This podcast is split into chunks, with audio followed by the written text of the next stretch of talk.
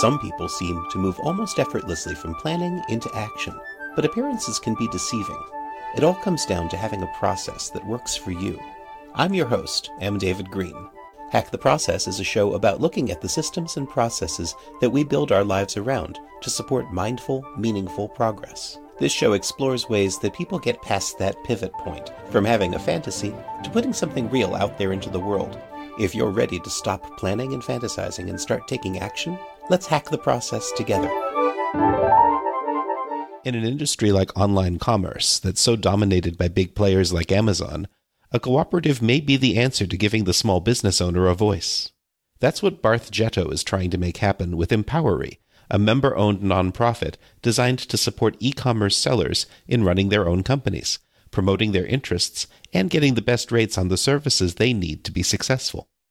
In this episode of Hack the Process, Barth will tell us what makes online selling such a good match for the cooperative business model, why his years working in more traditional industries prepared him for this opportunity, and how Empowery leverages online services to support employees all across the United States and members around the world.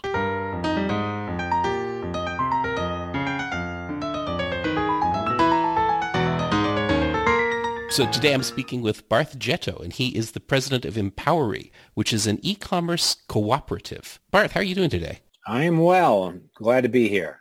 Fantastic. I'm glad you're here too, because when I read that you were leading an e-commerce collective, I was trying to picture what that meant. Can you tell us a little bit about what that means? Yeah, sure. It, it's a very common question. I think we'll dial it back first, though, to the, to the, structure of the company, and that, that kind of explains the rest. But we're a cooperative, and cooperatives were formed in 1752 in the United States. They were in Europe, I believe, already, but Ben Franklin actually started the first one in Philadelphia as an insurance company for fire loss on homes. And now there are 40,000 of them in the United States. Ones that you may have bought from or heard of are REI. That's very similar to us. That's a, uh, the way we pay cash back and everything is it's a catalog for sporting outdoor gear. And the, they, the members, the customers are actually become members of the co-op. But the other co-ops you probably don't know about are Ace, Va- Ace Hardware and Napa Auto Parts. There's a lot of ag co-ops like Welch's Grape Juice and Blue Diamond Almonds and, and Sunkist Navel Oranges all those are cooperatives. Cooperatives really work in any business that's fragmented. There's an imbalance of power. And that's why it's, you know, our company's an e-commerce cooperative because we started in e- the e-commerce business. And that is very fragmented and it's very entrepreneurial and it is, it's dominated by Amazon right now too. So when I think about the concepts that you just mentioned, my mind goes in a couple of different directions. First of all, those companies that you mentioned, they strike me as big commercial companies and maybe even publicly traded companies. Does that have some association with this? They are big, but they would not be publicly traded because a co-op in its essence, there's a trade association of cooperatives called the National Cooperative Business Association out of Washington, D.C., and they are very structured, and our agreement is very structured, and it's similar to all other co-ops. Every co-op, you own a share of the stock, and in you know retail co-op like we are, and in our case, it's a $1,000 share of stock. You buy it up front you keep it. If you ever leave, you get the money back. But it's non-appreciating. So the first person that comes in and the last person that comes in, you know, the 2000th member versus the first member, they're treated exactly the same. So it's completely egalitarian and democratic, but they can't sell that share of stock to anyone. That is, members own the actual company. So it's kind of like a franchise, but owned by the members. In the case of Ace Hardware, True Value, all those Napa Auto Parts, they're individually owned locations but they go under the same banner to make themselves look bigger, stronger, buy better, train more, merchandise market, all those things. And that's what Empowery is for e-commerce sellers. What exactly do the members own? Well, they, they own the one share of non-appreciating stock actually allows them to have a vote when any big issues come up. And they also get cash back on all the purchases that they purchase through the group. So for instance, we have a 3PL, third-party logistics company. If they use that third-party logistics company, whatever they use during the month, they will accrue a cash back on, and then they will be paid that. We have one convention a year. That's going to be in April in Seattle. In the bylaws, it actually says that you have to have a convention annually.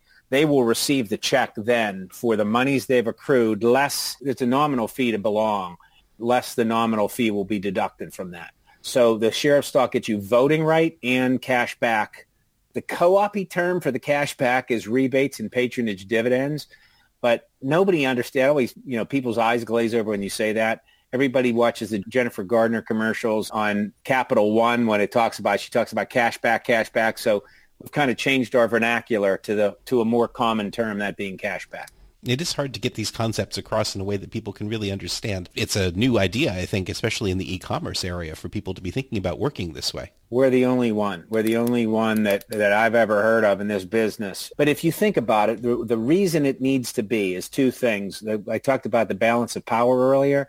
You know, Amazon is just so big and they rule the roost and you really want an entrepreneur, an independent business person to have some say so.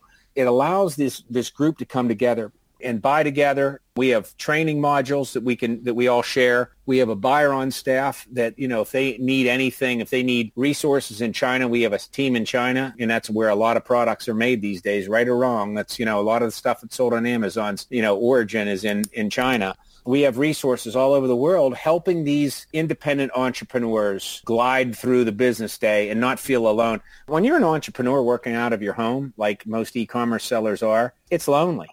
it really is.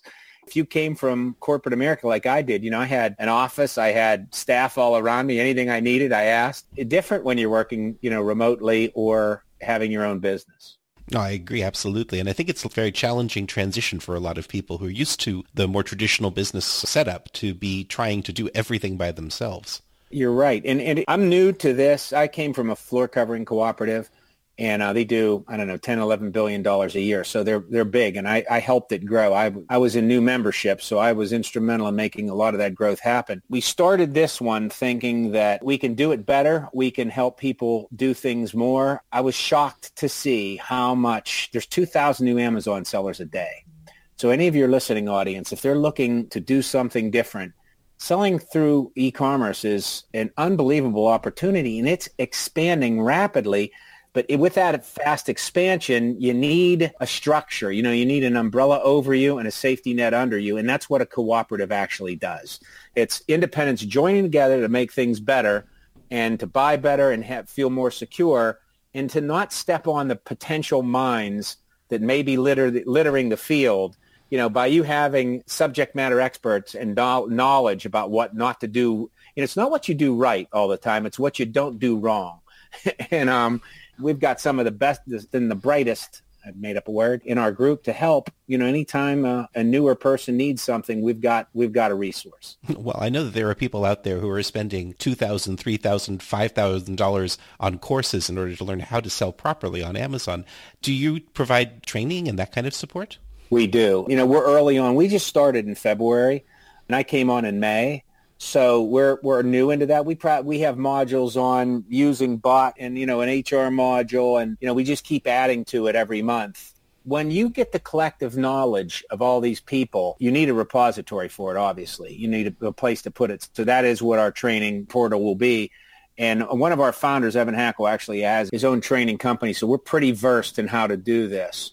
But you know the the masterminds the, the all the other courses you can take. A lot of people are, you know, a member of a mastermind. This is a mastermind on steroids. Masterminds are awesome. Our, our other founder, Steve Simonson, has one called Catalyst 88, and it's a very popular one, a mastermind. But, you know, that's for 30 people. We hope to have 2,000 members, and by the end of of 2019. So this is for everybody. While masterminds tend to be exclusive because, you know, you, you can't have more than a certain number of people or you lose their effectiveness. In the case of a co-op, we, we want anybody that qualifies, and that's somebody that's, you know, selling full-time, has good credit, meets the culture. I do every single solitary new member presentation myself because especially in the early going, I want to make sure everybody's of the utmost pedigree because we're the sailors, they're the captain of the ship. And we need good people in the beginning to tell us which direction to head. No, that makes a lot of sense. And I've heard people talk about how you may be wanting to scale this thing to 2,000 members eventually, but you have to do things that aren't scalable to start with in order to build things on the right foundation. You're so right. I mean, it's the blocking and tackling. You know, we're, we're doing all of that now. We, we just changed the logo last week.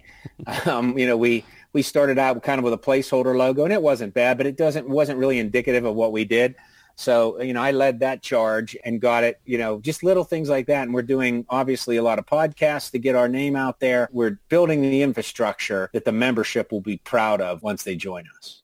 And it sounds like one of the goals, the idea of building up to that 2000 number, does that feel like that's a particular pivot point for you where you'll have the kind of market strength that you feel the, the cooperative really needs? Well, I think when we get to probably 500, that between 250 and 500 will give us a lot of clout. 2000, you're probably up around 10, 15 billion dollars in collective purchases. And, you know, I, I say this somewhat tongue in cheek, but completely seriously on another hand. I really would love in two years that the management team of Empowery would get personalized holiday cards from Jeff Bezos at Amazon. that that to me would mean we made it we have a victory that they know who we are we have a great partnership with them my vision of this is we get enough buying power clout membership that we can go to the big marketplaces with whom we're discussing right now we have we have contacted every single solitary marketplace we know of from Rakuten, a Japanese one, to Overstock, to Sears and Jet and Walmart, all of them, eBay. But I could see a day when we could sit down with them and, the, and Amazon too and just say, look, our members are special. They are trained better. They have great credit. They are of the highest pedigree. And, you know, we, we want perk packs for them that are a little bit different. We want cash back on the back end, you know, for some, so we can do more marketing and some training courses. So there'll be a better, you know, a better seller in your marketplace. That's the end game. I'm wondering what the response has been from these companies and how you reached out to them in the first place. It's very hard to even find a person to contact at some of these companies we, we, we went, the Jet Walmart guy left. And so we, I was just talking to one of the guys that works for me moments ago about that right before the call. And we have to try to track down the new person. But, you know, it just, it all depends. The, the Bonanza is a, a lesser known marketplace, but one of the founders, you know, we, we emailed him, found him, and he gave us, I don't know, a half an hour on the phone the other day. So some of them are very, and we've, we've had discussions with eBay one-on-one too, but some of them are unbelievably kind with their time because I think they, like you, said, hey, I don't think there's anything else like this this out there. Could this be good for us? And I, you know, I hope they all have that attitude because we're not trying to, you know, compete with them or anything else. We're trying to make our members better so they sell more and more profitably on their on their marketplace. That's a win-win for everyone. That makes perfect sense. And of course, you're trying to get the same people that they're trying to get. Oh, exactly. I mean, it, we are on concurrent paths 100%. I, I really am serious. I, would, I hope that we are known by the big marketplaces when we get this thing big enough. That, that will mean success to me. I, I, can see that. And it sounds like you come from a background of having done a lot of work with cooperatives in the past. Yeah, I spent probably 20, 25 years. There's one in the flooring business that has, I don't know what they're up to now, is like over 2,000 locations. You know, we I started in 94 with them and they were about, I don't know, 10 years old, 12 years old and uh, you know I helped grow it. It was it's unbelievable. I mean, it you become friends with these people. It becomes a family, and I mean these are lifelong compatriots. They are people that you you know you you go to beyond business. You know, a lot of my friends that that I met through these co-op groups that I've run, they're lifelong friends, and it, we go to each other's kids' weddings, the whole thing. So it, it's an egalitarian business structure foundation, but it is really family at the end of the day. I would hope so, especially since you, you the notion is that it, there people are supposed to be working in a cooperative way. I guess the, the moniker that describes it is it's almost like an onomatopoeia where it buzzes the sound and buzzes the way the word's spelled. I guess cooperative's pretty close to that. It's funny because when I think about Amazon sellers in particular, and just use Amazon as an example, you hear them talking and it feels very competitive where they're trying to undercut each other and optimize those the search engines so that they show up above their competitors. And you don't think cooperative right away. It's funny, even the new members to whom I speak about Empowery, I typically just ask them what their category is. I never ask them if they want to volunteer. I'm not going to tell anybody. But if they want to volunteer what product specifically they sell on on on these marketplaces, they'll I'll let them volunteer it. But you know, a lot of people are very protective, and rightfully so. You know, like you said, it's it's competition. One prospective member I was talking to early on when I first started, and it was funny. He said he was complaining kind of about how busy he was. He said, "Yeah." I was doing fifty thousand dollars a month on Amazon, and my biggest competitor got kicked off. They did, you know, you can get kicked off of Amazon for doing something wrong. I don't know what he did, but he goes, yeah, and my business quadrupled. So now I'm doing $200,000 a month. And I said, look, there's a lot of people in the world that I feel sorry for. You're not one of them. I said, I'm really, you know, I, I just can't really feel that bad for you. And he just laughed.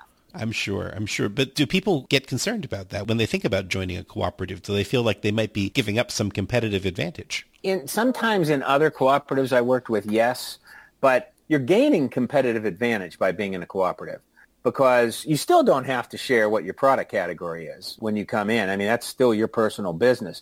Everything that you buy is going to be bought at a cheaper price. You know, all the software, all the training modules, anything that you need, any program.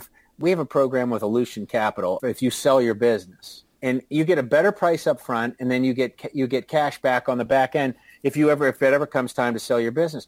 And, and I'll tell you, businesses that are in cooperatives, franchises, buying groups always sell for more.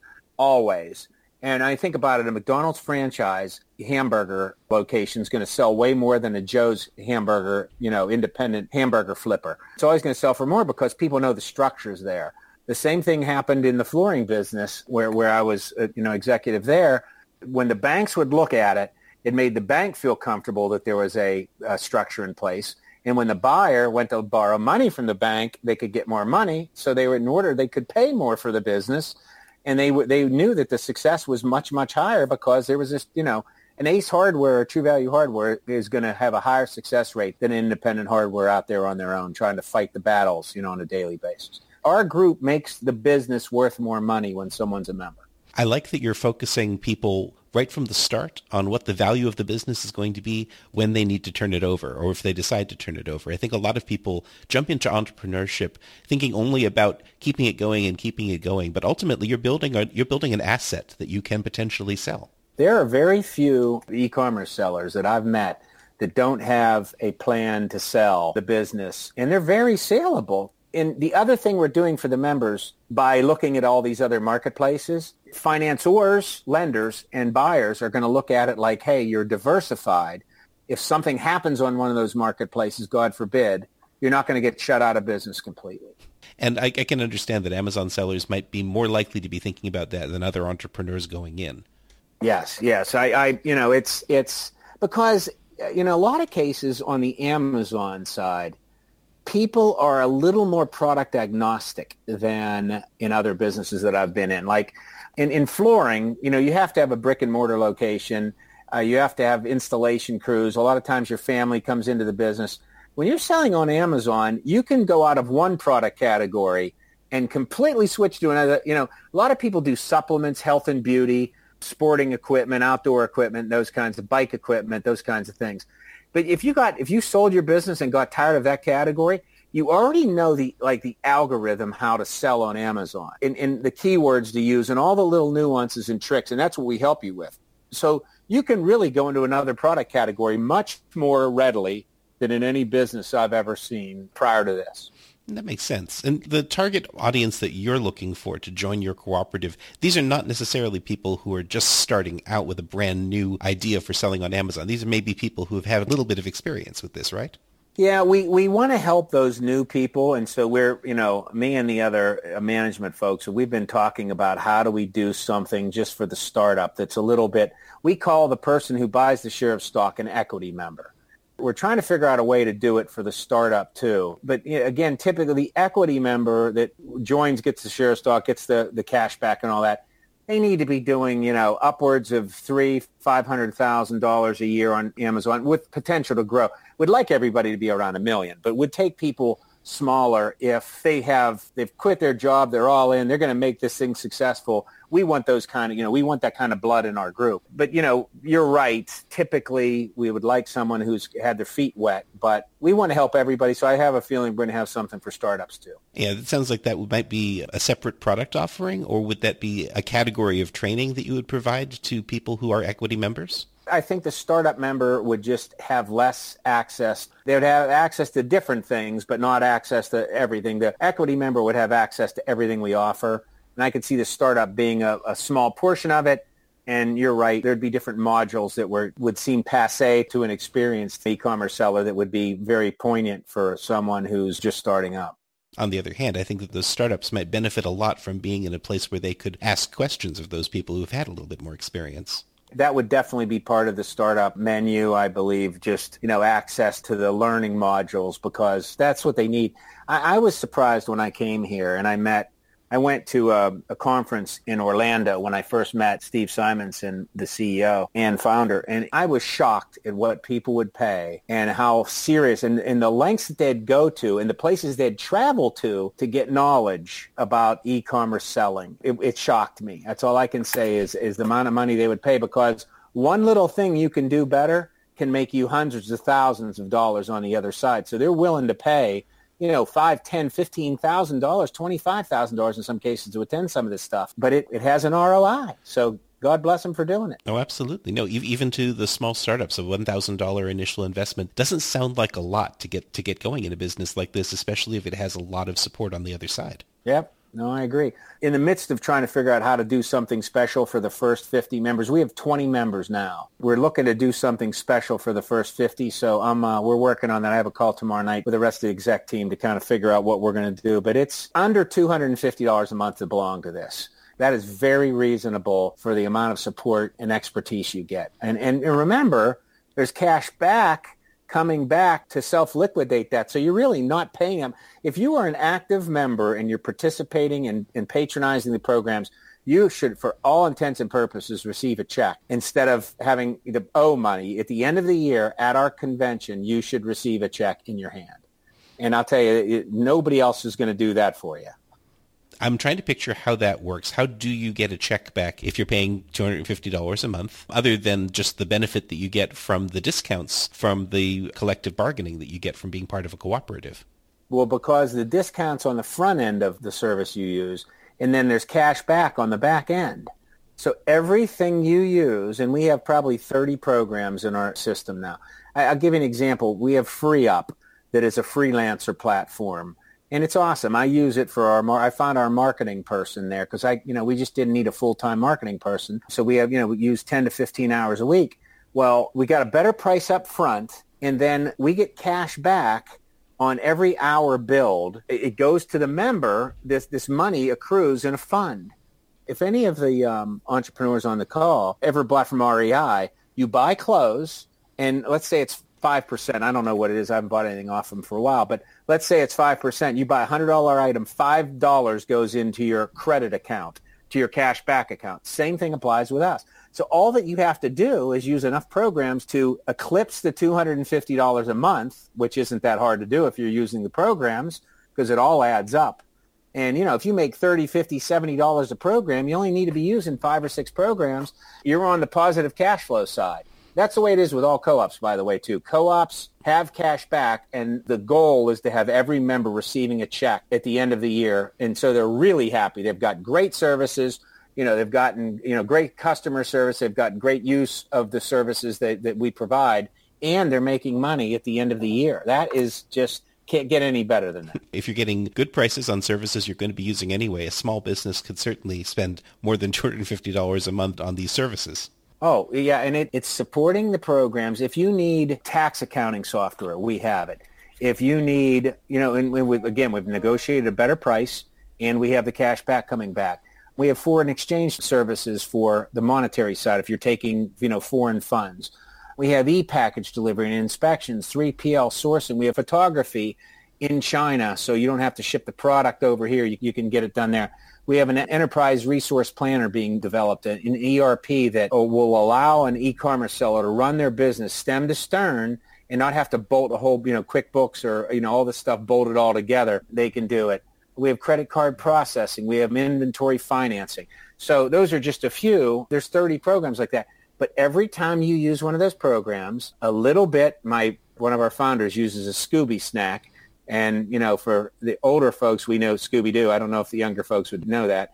But, you know, they would give Scooby a Scooby snack, and that's what it is. It's a Scooby snack coming back. But those Scooby snacks all, they add up in a pile, and then they become real money at the end of the year. And it's up to the member of the cooperative just how much of which services they want to use. But it sounds to me like there could be an opportunity to create something turnkey as well. Yeah, there is. But uh, you, you made me think of something. The great part about a cooperative, too, is we have this stable of services. Let's say you you're completely happy with your 3PL today. You know, your third-party logistics company. You don't want to they're doing everything right. Stay with them. You do not have to use this program just because you're a member of Empowery. But if anything happens, there it is on the shelf, already in the box, ready to go. It's negotiated on the front end. The contract's in place. It's negotiated cash back on the back end. And one thing that is even better is if anything goes wrong with any of our vendors, I urge every member has my personal cell phone number. Call me. I'll call them up and say, are you kidding me? And I, have had to do this in my past lives in other cooperatives. But are you kidding me? You want to jeopardize your whole book of business with us over a stupid little issue like this. Just fix it and make it go away. I analogize us to, you know, the, the boxer, the entrepreneurs out there in the boxing ring, you know, shucking and jiving, trying to not get hit. And we're in the corner helping. And that's exactly what we are. We're in the corner and we know what suggestions to make. We know when the person's getting hit too hard. They may need to slow it down, speed it up. We're doing the same thing. So we are there at every step of the way, again, to make sure they don't step on the landmines. And if one does occur in front of them, we bring out the minesweeper. It's good to have something like that in your corner, basically, to help you with that, especially when you're negotiating with companies where you might not otherwise have that kind of leverage. Yeah, well, you you know, and especially think about it, Dave with the marketplaces. You can't go to a marketplace as an independent and, and get anything done there as a group, as a collective buying group, you go and they have to listen. I mean, if we're doing tens of billions of dollars a year, they would be crazy not to sit down and have a discourse with us. I, I can hear that. Have you thought about a sort of a turnkey operation for people? Yes, we have. That, that's probably stage two, but you know, we already have people in China, and obviously, as we grow, we'll have more. I do think there's room for us to negotiate the product. You know, like identify the product there negotiate it, and then go back to the membership and say, here are the things that you can sell. You know, here are the recommended items that just need some TLC. They need a brand made, you know, uh, because a lot of these folks, these entrepreneurs are really good at creating brands. They'll take a supplement and they'll bottle it and, you know, it's the unboxing experience. It's the packaging. It's the, the name and the warranties and all the, you know, the things that can go on these products. I do see a future for that where we would go back to early on, you know, startup members and say, here's a, a prescription for success. Let us help you. Let us walk you through it. But that's a little bit out there. It could be a whole different business model, but it comes after building up that core of solid businesses, I think, that you're trying to start with. Absolutely. Your history has been with cooperatives for a long time. How did you get started in this particular area? What attracted you to it? Well, the the co-ops, I was actually selling carpet. I came out of Penn State and I went to Armstrong World Industries selling flooring. I was a carpet rep. I literally drove around with carpet samples in the back of my vehicle and visited retail carpet locations. And so, I don't know, it was about 10 years into that, maybe, maybe, yeah, about 10 years. The co-op started in St. Louis. The flooring co-op started. And the CEO, unbeknownst to me, liked me. And so when it came time to, to hire uh, someone to bring in the new the new stores. They actually go out and find the independent flooring retailers that wanted to join the group. He brought me on to do that, and so I, you know, went up through the ranks of that company. Ended up becoming president of one of the divisions after I spent about 20 years there. So I got to see co-ops and how they really work and how they, they really help the independent retailer. And and then I went to a, another stint with a company called Promobox, and that was in digital and social marketing we focused on giving the brand a tool to make their communication between them and the independent retailer better, to make their social and digital message hum.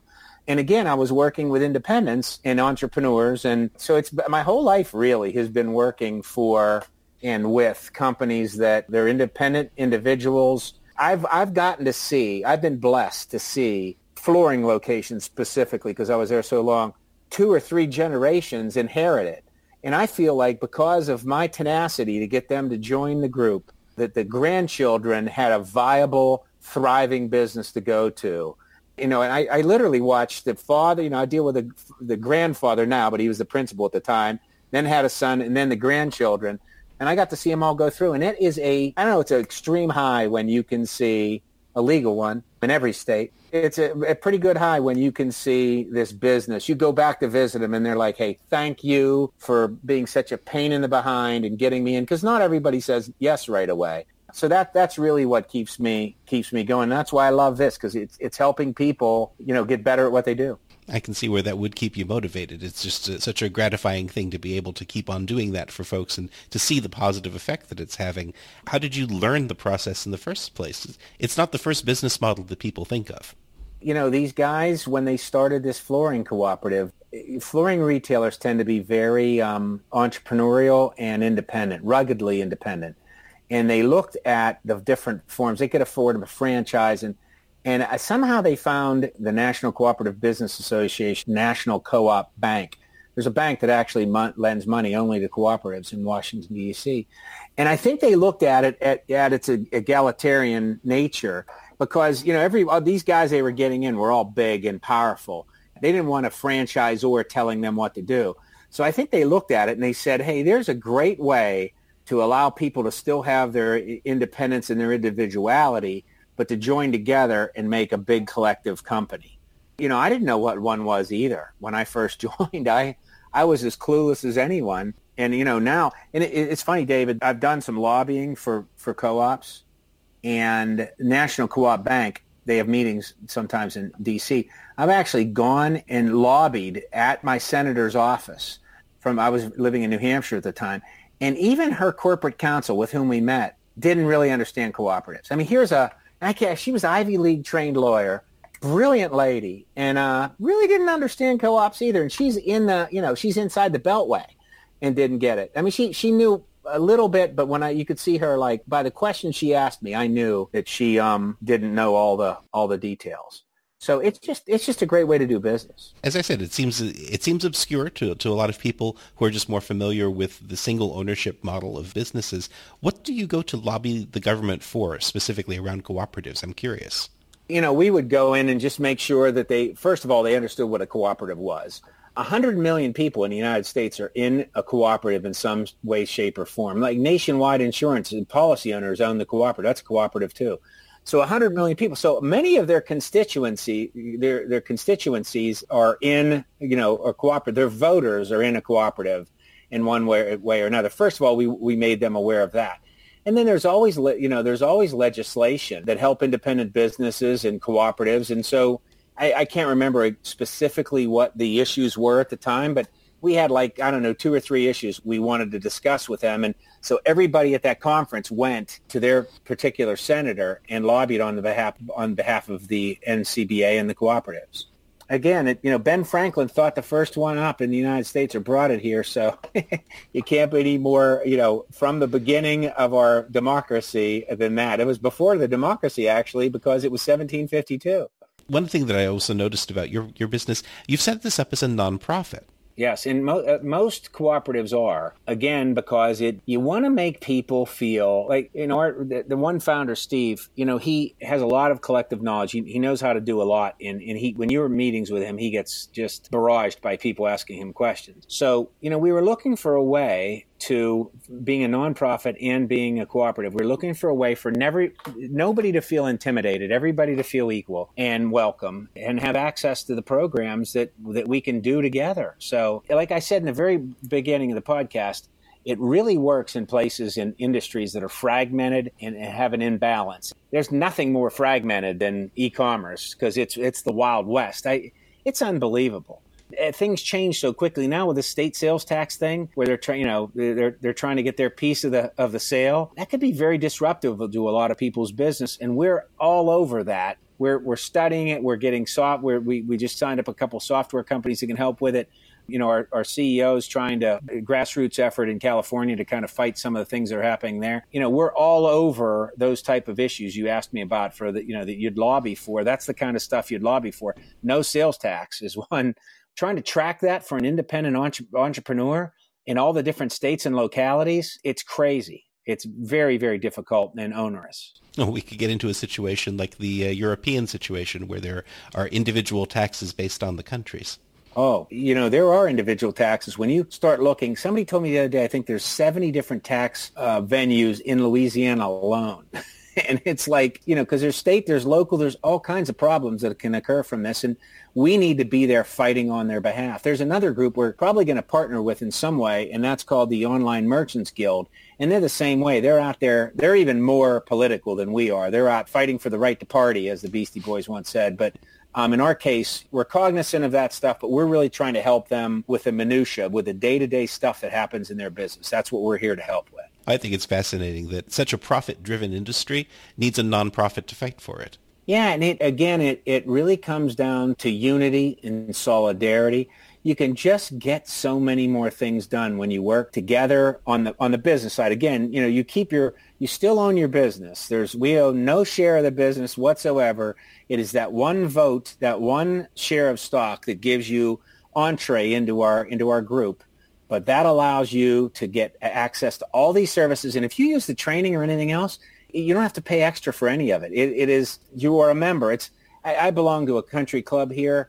It's a beautiful place, and you, you get to golf for free. you know, you pay your uh, your monthly fee, and you get to use the other services. Now, if you want to eat, obviously it, it costs a little more, and that's the same thing for us. If you want to use one of the programs, you know, it's going to cost you. You're going to deal directly with that vendor, but some more money is going to have to be spent. But the base services are all included that makes perfect sense because after all, those are the variable costs and those need to be covered in some way. Right. And and look, here's the interesting foundation of a co-op. What we do, all that we do in the morning is get up and say, how do the members feel today? If they're happy, that's good because they're our owners and they, through their patronage dividends, we get paid. You know, and then the collective group, the bigger the group gets, the more services we have, the more employees we have, so when we help a member get bigger, we're helping the group get bigger. And then it's a self-fulfilling prophecy. The two things, a rising tide raises all boats. And that's exactly what a, what a co-op is. As the tide rises, we're all going to get better together. Are there any incentives to members to try to recruit additional members? Great question. I just I worked on it today. We have a call about it tomorrow evening. We want to make it lucrative for two groups of people to refer to us the members we're going to you know have a lucrative program. We, we, I've got the document in place. I'm just going to just have to finalize some of the minutia. But the other people we want to reward are channel partners. So influencers, anybody that like you know people that run these masterminds or these big training venues. Again, there's no competition from us. We're there to help. We're just there to help these members get bigger and use more of their services too. So I actually have that document in place. It's called a channel partnership agreement and it's highly lucrative for someone to help us go out and get members because we know if we get a slug of members at one time, it, the cost of sale goes down immensely. So we have a very, very lucrative program for that. If anybody's listening and they can be a vendor to us or an influencer in the uh, e-commerce world, I'd love to talk.